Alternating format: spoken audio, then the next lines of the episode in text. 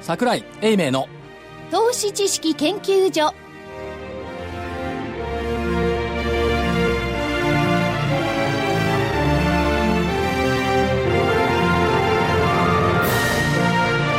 皆さんこんにちは投資知識研究所のお時間でございます今日は随分ハスキーボイスから入りましたねハスキーかどうかわかりませんが、気合を入れて気合を入れて誰私はも紹介する方がいないようなので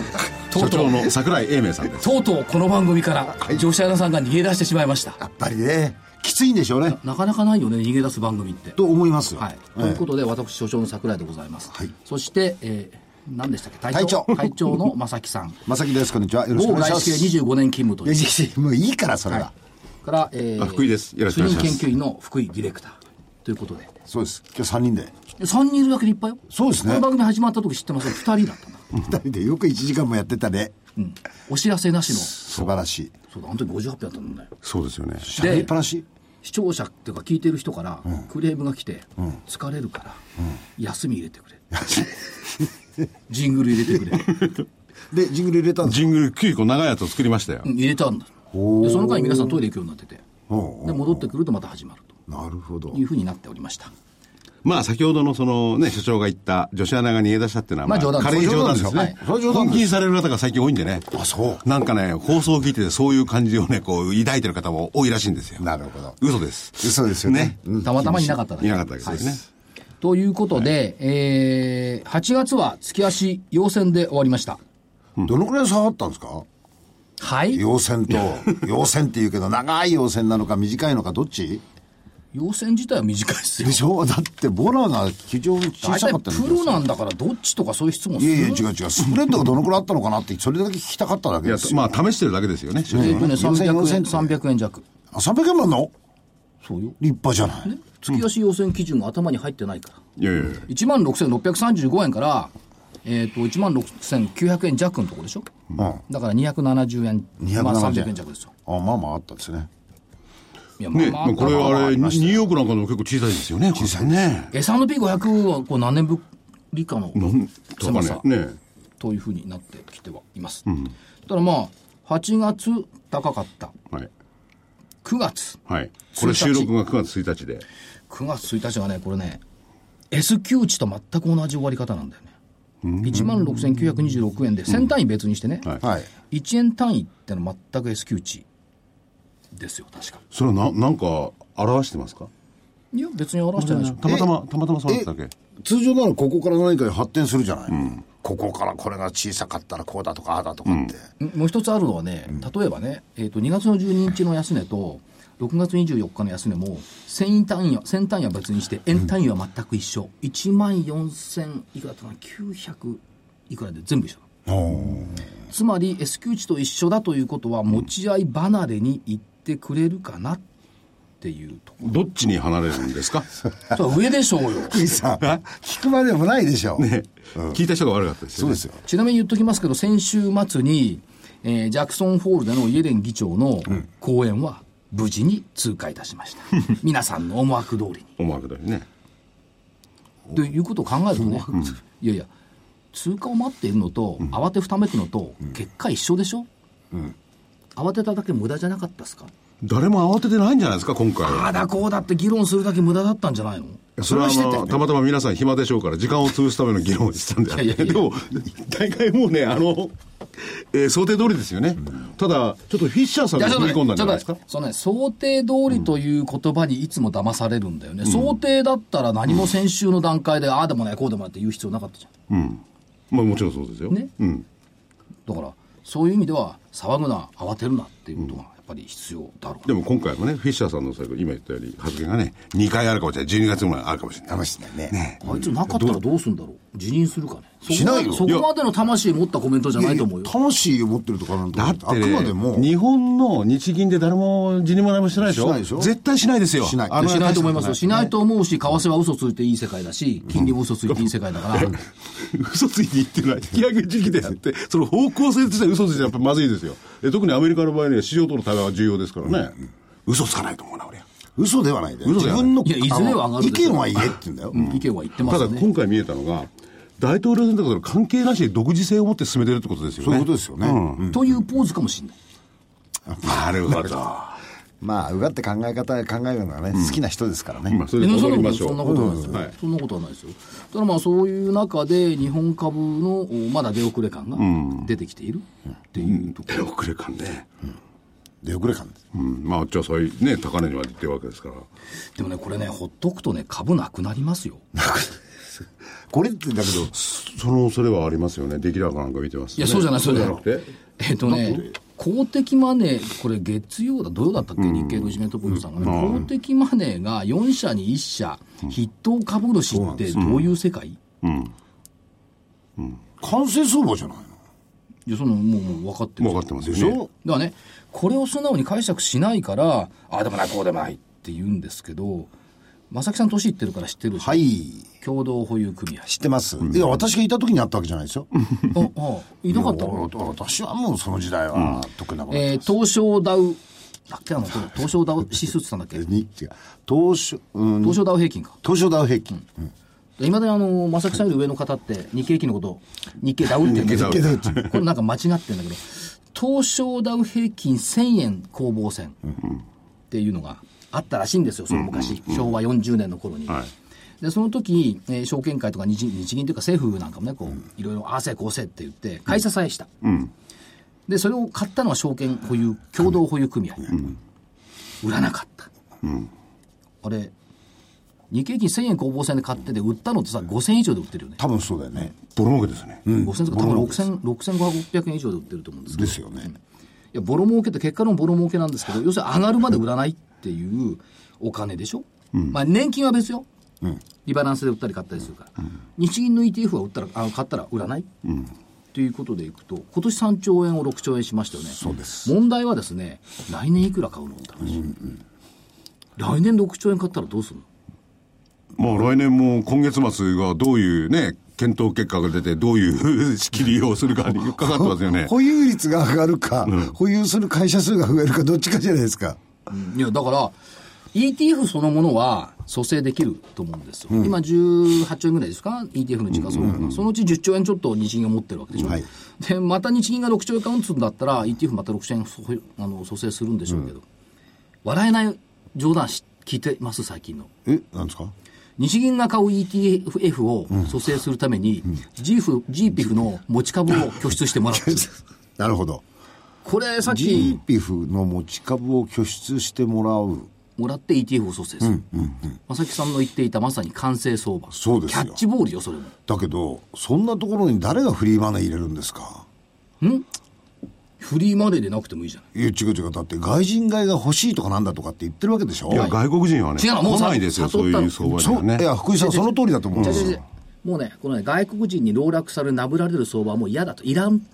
自分たちで相場はやっぱりやりましょう。だから雇用統計とかなんたらあらね、社長何、それまずいですよ。要するにね、市場ってのはオープンですからね。そうなんです誰が来てもいいっていうのは前提なんでいすや、よ、ね。来ていいのよ。どうぞ。でなんか今の発言を聞いて外国人来るなって。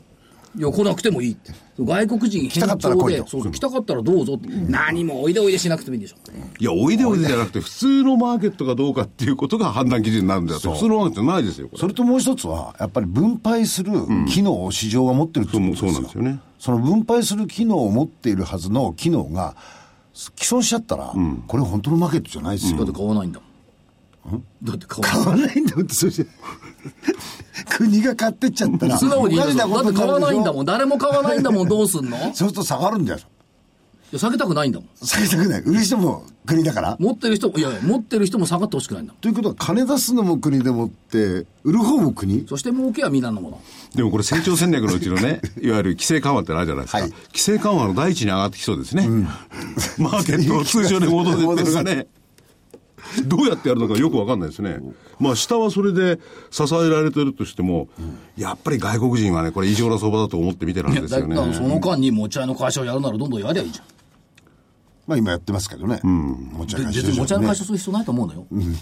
だからなんで今更ってい気やがすこるれでしょこれも人に言われてやってんだよ外、あのでしょうね 持ち合いしてるから日本の株はこれ昔からあるんじゃないいやでもね、異常な価それもね格形成だい。や、持ち合いの解消っていうのも、どっかから圧力がかかんなきゃできないですよね、日本のシステムで言ったら。じゃあ、どこがかけるのかって言ったら、じゃあ、株主様たる政府がかけるのか、政府じゃないじゃあじゃか。あ株主おかしいよじゃあ株主様たる外国ファンドが圧力をかけてきてる。ね、それはそうですよね。いやそんなうるさいやついらない。そしたら企業統治がうんぬんなんていうレギュレーション自体になるから、ね、ガバナンスも減ったくれもないですよね。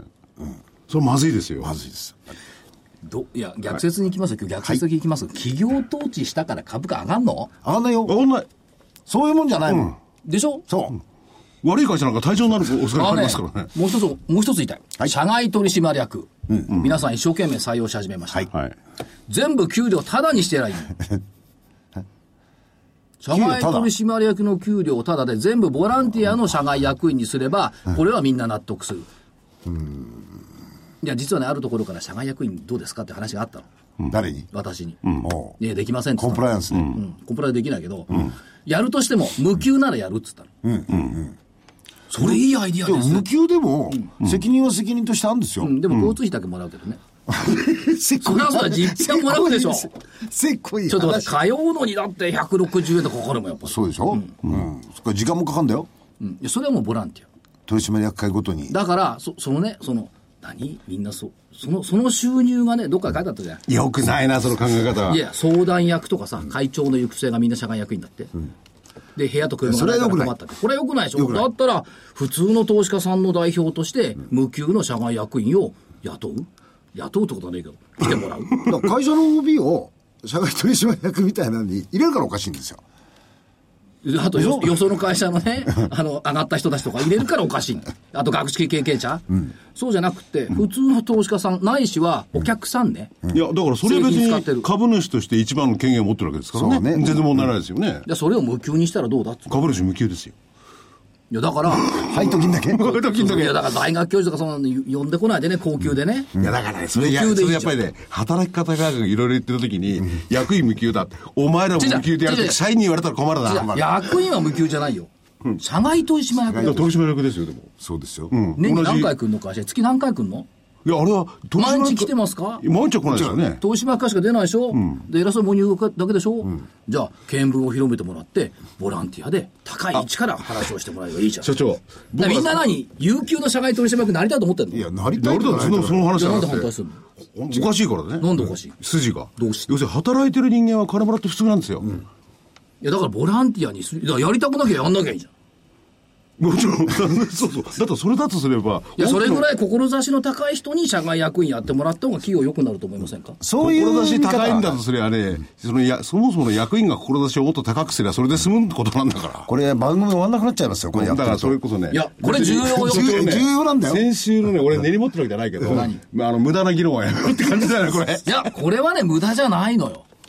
これからの企業がどこ向いていくのかって、しかも、その非財務的要素をね、これから伸ばしていこうっていう中で、社外役員の意見ってすごい重要になってくると思いまですすよよ。ね。うんうん。だからこそ、金目当ての社外役員、ポジション目当ての役員じゃなくって、無給のボランティア役員にした方が、よりいいんじゃないそうすると利害もないから、ズバズバもっと言えるでしょ。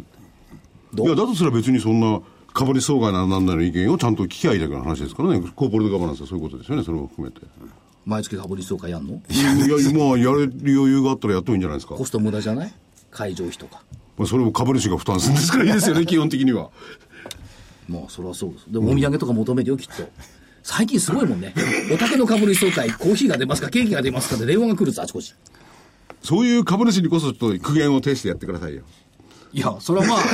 喉も乾くだろう しもちろんね水ぐらいはね、お茶とか水ぐらい出てもいいけど、弁当までは求めないでねあの、昔のね、株主総会で15分とかね、で、シャンシャン総会に終わっちゃわなくなって、あのー総会できちっと議論して、1時間半とか2時間、やっぱりきっちりかけて、いろんなことが議論されてるのを見てるんで、やっぱ、それにはね、お水ぐらいは出した方がいいですよ。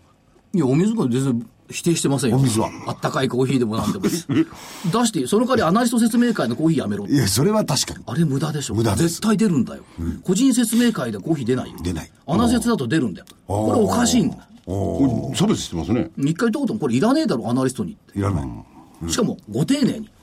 決算短信までつけて出してる、おかしくない決算端子読むのはアナリストの仕事だよ、そこになんで決算端子つけてわざわざ出すの持ってこない人が多いんですよ。そうみたい ね そうですよ。持ってこないから資料として必要になるだ。からその意味ではね、その社外取締役以前にね、はい業界として直すところ がね、まずそこだねた。くさんあると思うな。所長、まずそこ。でも、社外取締役って言うとね、東京都のいろいろ関連で言われてんじゃないですか。ああいう社外取締役は許せないね。 なるほど。とそんっでちものない方です行よくね。そっちにまで行きままあ、すか。これもあれですよ。日本の企業に良くなってもらいたい。はい。ということで、はい。ちょっと、はい。はいなんか、あの、大先輩にはい似たような苦言を呈してみました。三原さん褒めてくれっかな。褒めてくれるんじゃないのたまにはまと草もな場の向こうで。たまにはお前たまにはまともなことを言うそうな。そうそうそうそうそう。その代わり嫌われるからあんまり言うなとか言うそそうう。俺が死んでから7回目だって言うんでさ、言われちゃいますよは。い、三原先生、亡くなってから初めてまともなことを言いました。そうですね。はいでは、はい。まともな。まともな会社さんですよ。この我々のこのいい加減さんに比べて。当たり前じゃないですか。まともな会社さんに、社名がね、すごいいいのよ。ウィルプラス。ウィルのプラス。ウィルプラスよ。ということで、えージャスダック上場、コード番号3538、ウィルプラス代表取締役社長、えー、成瀬隆明社長においでいただきました。こんにちは。よろしくお願いします。よろしくお願いします。ちょっと呆れませんでした素晴らしい掛け合いで。あそうですか。ありがとうございまなんすか。事前に一回聞いていただいて、ものすごい恐ろしい番組に出るんじゃないか、これはって。誤解はあったみたいなんで。なるほど、なるほど。今日の目標は3台、あの、ここで買っていただくことを目標 に。はい、業用のじゃあ説明から、はい、行きましょうか。3台ときました。我々は輸入車を、えーまあ、輸入車なら生活を提案しというあのミッションを掲げてやっています、あの輸入車ディーラーとして、えー日本一を目指して設立いたしました輸入車ディーラーということになると、まあ扱ってるのは全部輸入車っはい、ていうことで、例えばってことでどんなお車えー一番最初はジープからスタートいたしましたはい。おうえージープからスタートいたしましてそれからフィアット、はいアルファロメオえー BMW ミニ、はいボルボと今あつ取り扱いを増やしていっております、直近どうなんですか、その輸入車動向っていうのは、はいあの伸びているんでしょうか、はい停滞しているんでしょうか。えーもうリーマンショック以降、ずっと右肩上がりで上がっておりまして、えー直近はあのこの半期は10%、今まで、えー、イニシャルシェア、ずっと5%、6%台だったのが10%まで今、伸びてきてます。これはあの一般論でいきますと、景気悪いね、消費の財布の紐がちょっと渋いねって言われている中で、輸入車を買う方が増えてきてるっていうのは、なんか訳があるんでしょうか。やはりあの輸入車が街にどんどん馴染んできたと、はいえーお客様の身近になってきたと、国産からのお乗り換えの方もどんどん増えてきて、はいえーやはりそういった部分が一つあの、輸入車のシェアが増えている要因かと思います。ということは、どうでしょう、その消費低迷しているよねっていうのは、一面的な見方であって、もっと多面的に見れば、やっぱりそういった意味で、消費が複合化している、活発化している部分があるということでしょうか。はい、あのじ乗用車マーケット自体はずっとやっぱり少子高齢化でシュリンクしてるんですけれども、その中で輸入車が伸びてきているのは、やはり、まあ、価格帯が安い車が出てきたり、また魅力がある、えー車が出てきたりという形で日本の、日本車の中のシェアを、えー今、増やしている感じなるほど、国内の新車販売動向が減少傾向にある中で、輸入車の新車登録台数とシェアが上がってきている、はい、外国車に造形の深い先生がななんですか福井さんから見るといかがでございますか全然造形なんか深くないんですけど、そもそも、まあその、おまた後で会社の内容等々はお伺いするんですが、その輸入車に関して言えば、あの、価格的にも、あるいは性能的にも、国産の方がいいんじゃないかと思うんですよね。移動手段としては、国産、まあ、それこそプリウスとか、そういう車の方がやはりいいと思いいいまですすよね。ただ我々は文化をお売りしているという気持ちでやっていますあの、輸入車にはやはりその国のものづくりの文化が入っておりますので、えーまあ、社員みんなにも我々は車を売るんじゃないと、えー移移動手段を売るんじゃなくてその輸入車の文化を売ろうということであの体験していただくこと車に乗って体験していただいてその文化を知っていただくことを大事にしていますそれが先ほどおっしゃった、あの、冒頭でおっしゃった、輸入車のある生活ってやつですねはいそうするともう決まった方でしょうかね、その購買層っていうのが。いえあの今、本当に幅広く価格帯も幅広いですのでフィアット500という、まあ、200万を切る車これは女性にも人気がございますし、あの BMW みたいに高級車もございますし、まあ、本当に幅広い方から今ご支持いただいております、これそうそうフィアットね200万切るぐらいのフはいィアット、アルファロメオって高そうってイメージあるんですけどもはい安く買おうと思ったら330万ぐらい、はい。まあ安くはないですけれどもね。まあ日本車と同じぐらいの価格ですそうね。ですね。はい。ジープでも、まあ、高いのはね700円しますけども700800万しますけど安い価格帯だと300万円台前後はいっていったところですかね、そんなにその国産車と比べて高いっていうイメージではなくなってイメージでは昔とは違いますよね、はいで先ほどもねあのリーマンショック以降とおっしゃいましたけど、それより前のバブル期あの時に一挙に浮ついた BMW が増えましたよね増えましたでそれからまた落ち落ち着いてっていうか、えー減ってまたここに来て確かにみ街中をこう歩いてましても外車多いですよねはい。うん、それがやっぱりねちょっと確かねにいまいち分かんないんバブだルの頃ね BM の7シリーズとかみんなゴンゴン乗ってましたねあれ大きいやですよ憧れましたよ確かにですよねでも手が届かないみたいな、で今考えるのはねこれお御社の扱ってるので、はいミニクーパこれがいいんですよねおしゃれなんですよーこれいいこれねねいいんです よ後ほどカタログをお持ちします。いえいえ結構でございますだから正木さんねミニクーパーは手届くよ多分うん届くよね、 200万台前半、はい。正木さんが今乗ってる車より安いよそうあので別に現金で買わなくてローンを組んでいただきたいんですけどもうこの年になるとローンはいいですあとはボルボはい。ボルボもよく見かけますよ見かけますねボルボも安全な車って言われてますよねはいもうあの世界で一番もう安全性にこだわったブランドでございますので、2020年にはあの交通事故死をゼロにしたいという目標を掲げてボルボは今取り組んでいます。何年か前にすごいコマーシャルやってましたね、ちょっとあれこうやっても壊れないそうそう。ちょっと違うんですけど、中国に買収されましたよね。はいそれで車作りそのものは変わらないわけですよね。スウェーデンでちゃんとスウェーデン統で作っ治さてるわけでれてますすよよね。ね。はい。ということで、まあ、車は文化を売るんだということと、まあ、我々のある意味での憧れの部分を満たしてくれるっていう事業をなさってる、はい。なんで社長外国輸入車を取り扱っておられるんですか始めたきっかけそうですね、まあ、たまたま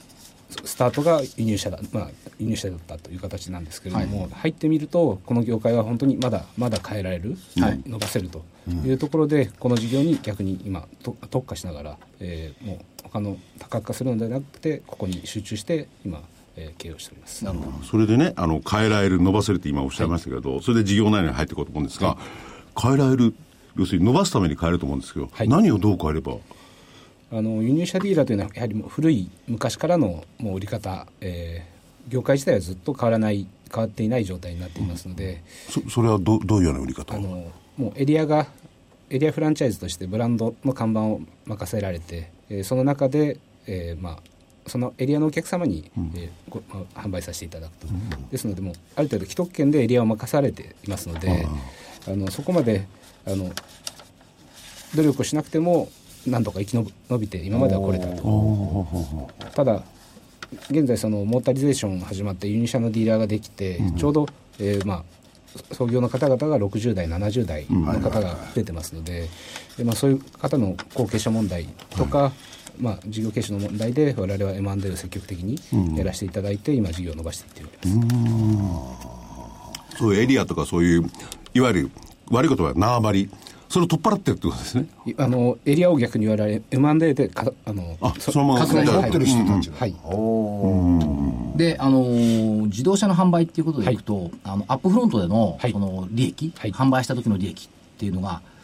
こうまず頭に浮かぶんですが、はい最近はやっぱりメンテナンスなんかそうですね1年目、2年目、3年目っていったこういう言葉は悪いですけどチャリンチャリン業務っていうのがやっぱり増えてきてるいや言葉悪いですよ、ええただあのメンテナンスというか保守点検といいますか、はいこれの重要性ストック型ビジネスっていうのは、は IT でもそうなんですけども、こういう車両販売なんかでもやっぱ出てきてるってことですか、はい、あの車両の整備もそうですけれども、我々は保険にかなり力を入れさせていただいておりまして、自動車保険、えー通常、あの輸入車ディーラー、これは大手の、えーまあ、と大手の保険会社さんの数字なんですけれども、入社ディーラー17.6%があの買っていただいた際にご加入いただくんですけれども、我々は32.5%前期、えーご加入いただいておりまして、こういう保険等ストックあの金融商品もストックの一部になりますので、えーこういった部分にを会社の基礎体力を高める部分でやっていっております。はいこれはものすごく高いですね、はい、ありがとうございます。 32%っていうのはね、ちょっと驚異的な数字ですよ、ありがとうございます。まあ、言い換えれば儲かってる会社っあなたは要するによく、いや、ここまで、この、いや、言い換えれば保険の部分でね、これはね、営業がうまいんだ。あそういうこと。あとお客さんからの信頼感、そうです、そうですよね。これですよね、あのお客様にやはりワンストップで、もう車のことはお前に任せると言っていただけるようなあの営業を我々育っていこうと。やはりディーラービジネスというのはもう人づくり、人をいかに育てられるかと、我々の会社はあの一番大事にしていることはチャレンジすると、はい成長するということを一番大事にしていますので、でまあ、そういったあの会社の組織づくり、評価体制を行っています。確かにあの一人の営業マンいに、この人いいなと思うと、はい20年ぐらい続くもんね、まあそうだね。 で何があってもそこ行くじゃないですか、でひどい時は、転勤してもそこ行くんですよそうそう そうあーあの人どなこんに行とっかた店の人がどっかなんとか店行っちゃうと、そっち行って車検やるとかね、そういう動きですよね。そうですねはい。国産でもそうだよね国。産でもそうですよ。で、あと、あの、アドバイスを全部聞く。その人の言うことは信じちゃう。ここ変えた方がいい。自分で分かんないし。わかんないから。という、そういう傾向はありますですね。あともう一つはい、その、世界を見渡すと、自国の車乗ってるくる国ばっかじゃないんですね。そうです、ドイツなどでもあのそれこそ名だたるフォルクスワーゲン、はい SS、BMW、ポルシェいろいろございますけれどもはい36.2%のシェアが輸入車を持っています、アメリカが27%。はい、イタリアなんか72%輸入車。あ、いやいや。あ、そう、そうそうそう72%輸入車。なんとなく分かるような感じわかるような気がし ますね。そこ行くと日本9.1%。はい、え、これだけあっても9.1%。はい。ああ、まだまだなんか余地あるな、これ。やっぱりトヨタ、日産、ホーダ、マツダ、富士重工、スバル、マツダ強いんだね。強いね。ただ我々はこれはまだまだ伸びるあの、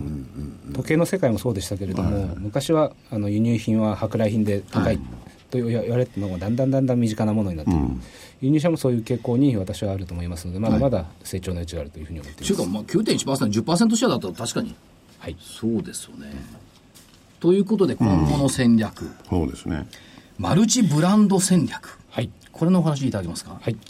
我々はあのマルチブランドをやることによりまして、まあ、一つのブランドですとあのどうしても人気モデルがあるときは、えー営業成績いいですけれども、はいそのモデル末期が来ますとエージングが立ちますとあの数字が落ちてしまうと、はい複数ブランドを持つことによりまして経営を安定するという戦略をとっています、それぞれの機種によって、モデルの、新モデルの投入期が違うので、はいえーなんというか、繁忙期を平準化していく。はい平準平準化するとか、いつも繁忙期にしていく。はいということ。販売サイクルを平準化する。ということですね。もう一つは、カテゴリーを変えていくはいという部分もあるんですか、あの我々は1万台以上のブランドと1万台以下のブランドで、はいとりわけあの一応今戦略を変えていますけれども、えーまあ、1万台以下のブランドはトップシェアを取って寡占状態を引きたいと、はいそしてマーケットプライスリーダーとしてあの、まあ、収益性を高めていくと、逆に、えー1万台以上のブランドに関してはあの売上の安定それから台数の確保売上高の確保を行っていくという戦略を組んでいます、なるほど緻密な戦略ということですね、もう一つ複合型店舗はい、我々はあのやはりお客様のニーズにより応えていきたいというところであの例えば創業の店が福岡ジープなんですけれども、はいジープのお店の横に同じ敷地内に入り口は一つで右に行くとジープ左に行くとミニが見れるというお店づく作りだったりと、お客様に少しでも、えー選択肢が広がっていくように我々のグループの中での選択肢が広がっていくような店作りにまししていますあ。本当だジープ福岡とミニ博多って同じ敷地にあって 道が違うんです出入り口が、はい中入ると一緒、はい、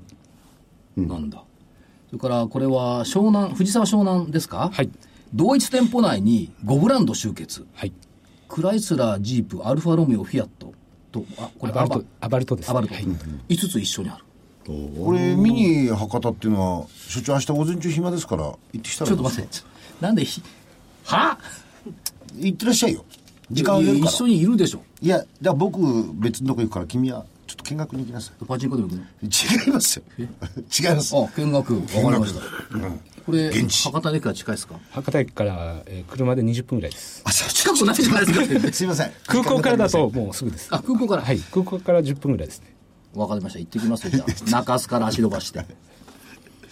じゃあ、来週ご報告し ます。ジープ福岡とミニ博多を見た結果、はい台風にもめげず。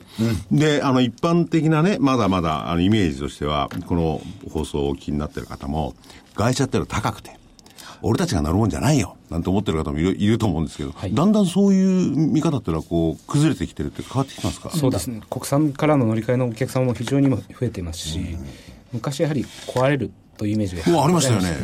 もう輸入車もあの結構日本車の日本のメーカーの部品を使ってたりとかで、えー本当に壊れなくなってきてますので、まあ、そういった安心感もお客様にだんだん伝わっていって今シェアが伸びていってるあー壊れやすいのとメンテナンスにお金がかかっちゃうっていうのがね、昔はそういうイメージだがっござたんいでますすよね。今はだいぶう変わってきてるはい、もう今はほとんど、あのーもう国産と比べてもそんなに大きな差がないような形で、えー輸入車に乗っていただいて、逆にその喜びを感じていただけるような状態になっています、例えば日本の A 社があってですね、で価格的にも外交車外車、はい変わらないですよね、はいそうするとこう日本にするか外車にするか悩む方がいて、はいなんかきっかけがあればコロッと外車に行けるような環境にはなってるんですねそうです。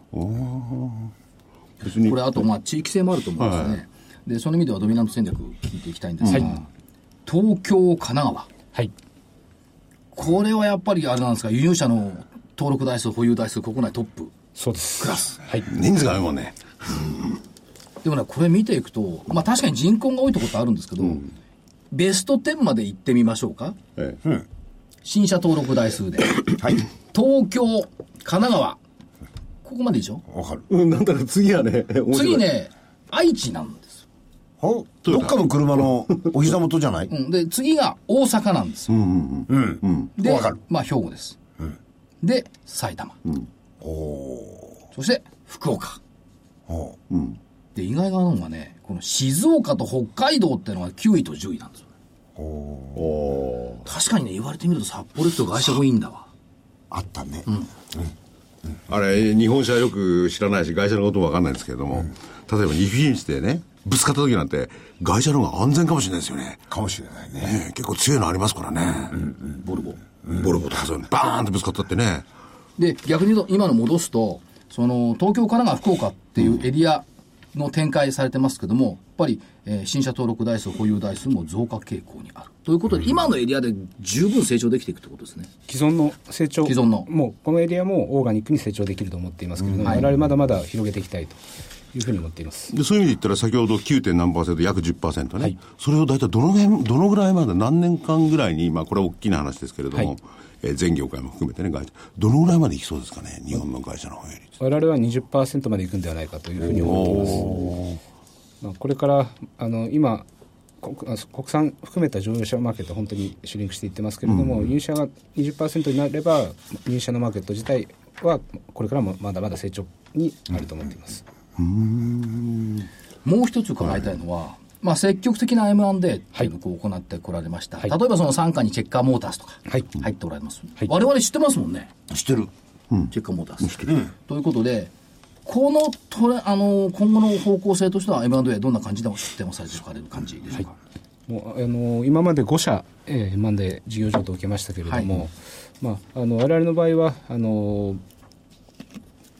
大人数で乗り込んでええ会社のカルチャーを変えるとかではなくて、はい既存のメンバーと一緒に、まあ、大体マンデーさせていただくと1人か2人が行ってその会社の一緒に変えていくとはいいうスタイルを取っております。あのまあ、日本電産さんじゃないですけれども、まあ、あの M&A で我々成功のそのスタイルはそういった、はいえー共に成長していく共に変えていくといったことをやっています。これしかし例えばチェッカーモータースの M&A の時点ってのは2008年の6月、はいこの時首都圏ってこう東京で見ていくと田園調布新宿杉並横浜はい、だったのが、今はすごいですよ田園調布東京池袋世田谷世田谷横浜横浜藤沢湘南、増えてますねはいこれやっぱこの M&A の成果 M&A を軸にしながらその周りを新規出店していくとはいいうことを我々やっておりますので、まあ、スクラップアンドビルドをしっかり、まあ、収支を考えながら、えー投資回収を考えながらやっております。出店候補というのはどうなんですかやっぱり東京23区内あるいはその政令指定都市、はいあるいは中核都市はいっていう感じのお考えでしょうか、こ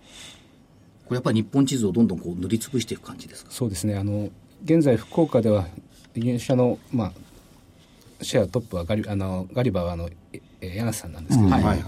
輸入車福岡県内の輸入車のシェアは我々だんだん追いついてきて近づいてきてますので、もうあのそういう県を何箇所も作っていけば最終的に、まあ、ヤンセンに勝てるヤンさんに勝てるような企業になれるかなというふうに思っています、これは社長、究極の目標、とりあえずの通貨目標ですか、とりあえずの通貨目標です究極じゃないですね、とりあえずの通貨目標ですよね。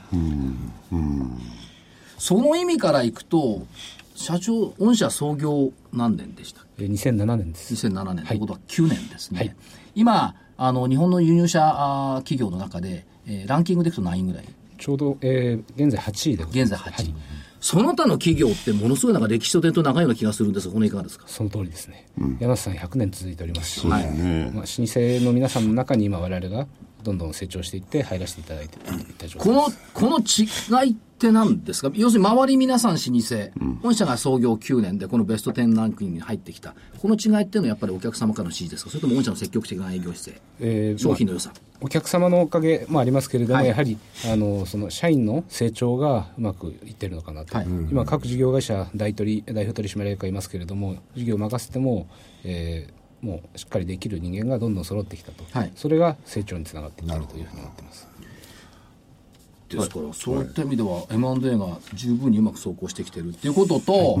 あのドミナント戦略につながるんですがグループ内での人材誘導化っはいていうのを心がけておられるようですがこれどういうことでしょうか、やはりあのブランドによってそのいい時期悪い時期ございますけれども、グループ内でその人の流動化をすることによって効率的なあの重点ブランドに人を投入できると、はいえーまあ、そういう売れないブランそのブランドが売れなくなったから人をリストラするのではなくて、はいえー我々有効活有効的にみんなを生かすはいことを考えています、あとはもう一つあの取り扱っていないブランドはい、もあるんですよねぜひどんどん増やしていきたいと思いメます、ルセデスとか、フォルクスワーゲンとか、アウディやめていいプジョーシュトローエン、ポルシェポルシェね。ルノー、ランドローバー、ああ、誰か乗ってたジャガー、マセラティなんてありますね。はい、こういったものは、やっぱりブランドの拡充を今後図るという方で考えておいてよろしいんでしょうか。はい、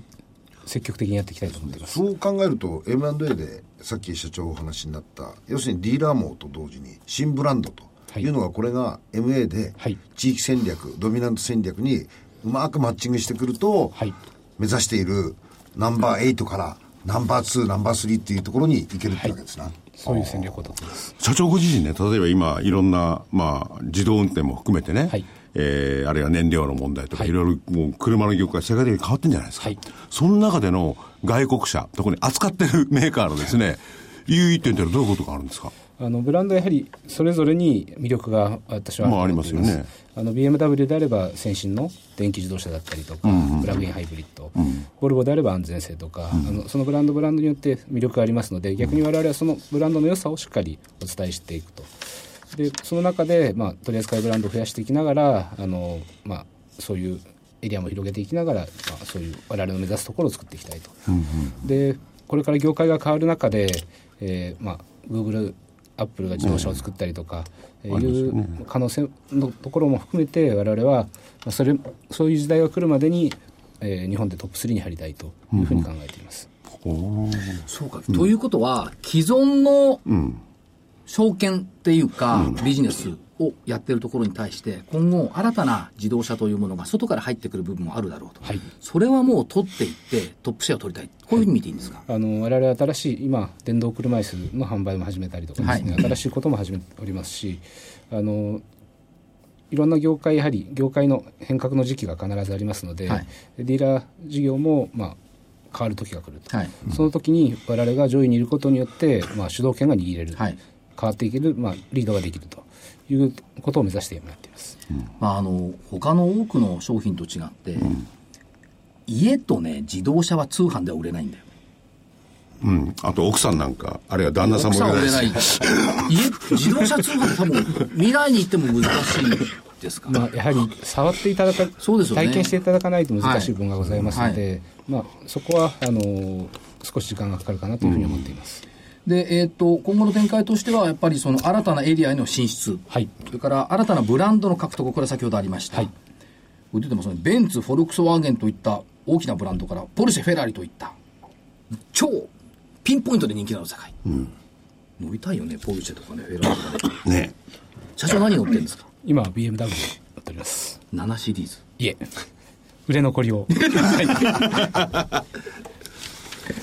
BMW、はい、で、えー、と業績をちょっと伺っていきますけども、えー前期の業績、2016年6月期はいでいきますと、売上高あーが210億9300万円はいといったところで、えー、10.6%増、営業利益8億8600万円、えー、25.6%増ということで、やっぱりこれ、ニューモデルの新車販売が好調だったっていうことですか。そうですね、はいあとはあのえま2014年に M&A しました、えーテオートというボルゴのディーラーがえー収益化改善してきたと、はいで我々その M&A した後にその収益改善我々のビジネスモデルに持ってくるまで大体3年ぐらいかかりますので,、はいでちょうどテオートが今2年目で、えー、より利益率が大幅に改善したというところで貢献しています、はいまあ、あとは新たにオープンした藤沢湘南店とか保険の手数料、はいでこれ売上高の比率で見ていきますとおおむね新車の販売が467%、はいで、えー、と中古車販売これも高かったですねはい中古車が21.6%、まあ、22%ぐらい、から、えー、と車両整備これがまあ15%ぐらいはいっていうところになってきてますこの比率は今後どどういう印象とかこういうのあるんですかそうですねあのやはり車両整備それから、あの保険といったそのそのその他の部分が保険に入ってくるははいいここはあの我々大事にしてえー会社の基盤をしっかり作っていきたい、はい車両整備を大事にするっていいな、僕なんかディーラー選ぶのにそのメカニックっていうんですか、その人たちのねこう対応で選ぶもんね残念だったですね福井さん誰が売ってくれてもいいんだ福井さんが乗ってるブランドはメン扱っテてナンなスいさえ良け れば残念でしただから今度扱ってるブランドに乗ったらぜひよろしくお願いします アルファロメオとか、アルファロメオとか、うん、BMW とかちょっとねあ僕売れの残りもあったら安く僕の生活形態に合わないなそれかっこよすぎるよね10本もします、 10 はいあジーパー王者いやそれで話は戻って、はいまあ老舗を含めて先ほどもちらっと話してましたが大きなとこあるわけですよね、はいまあそれのまずシェアを、まあ、食っていくってことはあれですけどねえーまあ食っていくわけなんですけどそれに関しては先ほど言ったその、えー一緒になってね、えー M&A したところも力を合わせていくとかそれ以外なんかノウハウとかそのないですかねこれを切り崩すための俺たちはこうやって切り崩せるそうですね、まあ、我々はあの今までは M&A を基軸にして成長してきましたけれども、これからやはりその業界が変わる中で、えーまあ、まず、まだ現現状はエリアを広げる、ブランドを広げることをしっかりやっていきたい、うんええーその先の展開に関してはまだあのいろいろ描いておりますけれども、まだまだ少しあの発表できる段階ではないので、ねあんまり相手を刺激してもまずいって言ってた もちろんですね。それから社長、あのー車の好きな方もはい気になってると思いますが、今年のニューモデルについてのお話、はいこんなのが出てきそうよみたいなところを伺えれば、はい、あの今年は、えー先先あー先月ですね発表されましたけれどもアバルトの、えースパイダーこれはロードスターをベースにマツダのロードスターをベースに共同開発したかっこいいなこれ、大塚の。はいこれは、えー非常に今人気がありこれ、福井さんににぜひ、パンフレットを届けておいてください。はいこれは僕になんか似合いそうな感じ似合わないけどどいい、かっこいい。似合わないけど、かっこよく見える。そしてボルボの最高級セダンの S90 そしてボルボのステーションワゴン V90、はいそしてミニの、えークロスオーバーというあのちちっちゃいあのきミニにしては大きめなんですけれども、えー SUV の、えーブランカテゴリーに入るような、えー車が出ますこれ高いんですか いえお安くしますあこれあの放送聞いてる方関係ないんでいや、これ、はいいや、今ね、こう SUV、UV がね、欲しいなと思ってて、このクロスオーバーって、いいね、これ、まさ社きさん長も乗ってるのおにしゃれだよええおしゃれだよこれまた営業こマンれだか乗らっねたらねおしゃれねに見えるわまあスバルよりいいすと思うわごくいいと思うよスバルよりいいんじゃないいいと思いますよはい今度皆さんのご自宅に査定に 伺いますよろしくお願いしますそれと、出店ということでいくと、えっと、夏ですね、さっきの福岡でしたっけはいえーこれは福岡西の西ですね。西日本最大級のショールーム。はい、はいショールームはゆっくり8台展示できるショールームになってますもう出店ここできオープンされてるんですかはい7月にオープンしましたこれは駅から遠いんですかこれは駅から、 30分 そうですねさっ。き20分だったから 全然いや今度方向が違うんだよあそうか西の方でしょこはれい唐津に向かった方ね。そうです。あ、唐津に向かった方だ。昔佐賀にいましたから、いやいや、今それはいいんですけど。はあ。すごいね最大級8台のんびり行こうかなとすごい。だから もう一もう一個のところは2つのブランドが一緒になって。はい。これ、やっぱ話聞いてみないと会社って分かんないね。わかんない。わかんないですよ。だ誰がさ、ウィルプラスっていう社名から輸入車販売想像するねえ。で、あんな売り上げがいっぱいある企業だとわかんないですよね。でもねまあ確かに物高いですからね。やっぱね、これだね。社名の由来、心を動かすサービス。はあとね、だから心を動かすってもう一つでお伺いしたいのあるんですよ。今若いやつ車乗らないじゃないですか。はいそれ昔僕たちの年代で外車なんてかっこよくて乗りたかったわけでしょ、はい今車すら乗りたくない。そいつらはなんかこう、車に乗らせるような戦法ってないですかねまあ、あのそれは国産も含めての課題があると思うんですけれども、やはりあの我々輸入車の中ではやはり体感していただく、触れていただくとミニなんかはゴーカートみたいなフィーリングがあってですね、非常に乗ったら楽しい、やっぱりそういうその体感をしていただく機会をいかに増やすかということを今大事にしておりますので、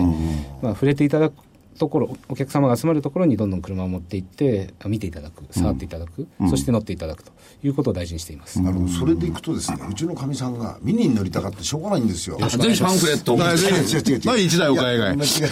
ミニはかっこいいって言ってね、いや、それね、一つのポイントで、今福井さんが聞いたでしょ、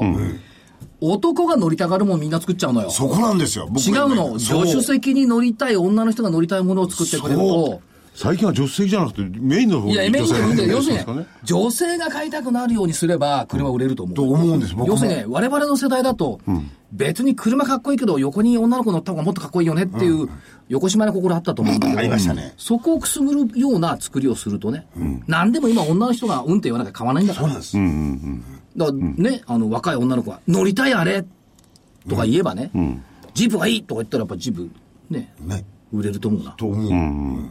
いいですよね、ジープね。男好みにすると何でも売れなくなるからやっぱりあの財布の紐を持ってんのは、まあまあ、それそれとして、社長、配当の話を。急にはい。配当は、えっ、と、お今期34円の見通し。といったところですね、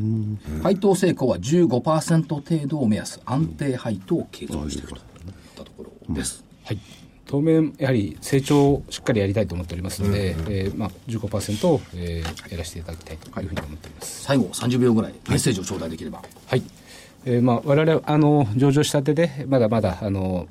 いろんな部分で、えー皆様に知っていただく部分が少ないですけれどもこれからしっかり、えー IR をやりながら皆さんにあの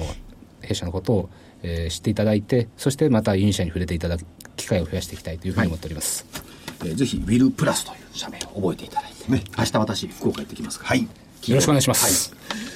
ありがとうございましどうもありがとうございま確したかにありがとうございました。たそして来週の見通しのところ、はいあと1分半ほどですはいえーっと日経平均今週は下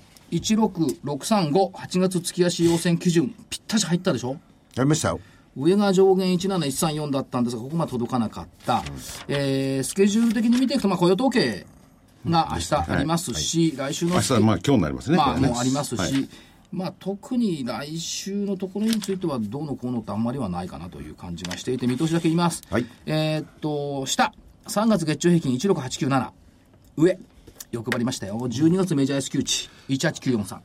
はい。 189? 43。 18これちょっと欲張りすぎじゃないですか。何を理由にいやその S q に向け S 級にて向け高い。高い。 6月 S q 値はもう抜けてるし、8月も抜けてるし、でその先のメジャー S q 値って3月が16586なのこれも低すぎるから、その前の S q 値だと18943だからここまで持ってかなきゃいけないのはい単純、なかっただけですよ。目標とする数値が。だって、だって200日線の1万7200円っつったらさここから200円ちょっとしか上じゃないんだよいやいやこいやいやこの線低すぎるでしょだって例えば4月ぐらいの1万7400円水準とかね、なんかいや、まだ、もっともらしく聞ボこラえもなまいた上がなっ。てくるんだから上がってくるんだ去って年の9月9日にね1日1400円上がったんだからねあ、そう。そういうこともあるかもしれない。というふうに見て、ちょっと続き、まあ1万8000台につけるとは思わないですけども、志の高さを表してみました。一番高い、まあいいですけど。ね。そろそろ、あの、時間になってまいりましたんそうでですね。だはいけわかりましどた、車も奥深いね、これからの変化っていうのを考えていくと、やっぱり行かなきゃいかん、福岡西、か怖いね。乗ってみたくなっちゃうからね。川崎怖さんい連れてねこ。ました。あはい。のということで、今日はね、ウいい仕事ィでルすプラスの、えー、奈良瀬社長にお越しいただいております。ありがとうございましたどもありがと失うございました。礼します。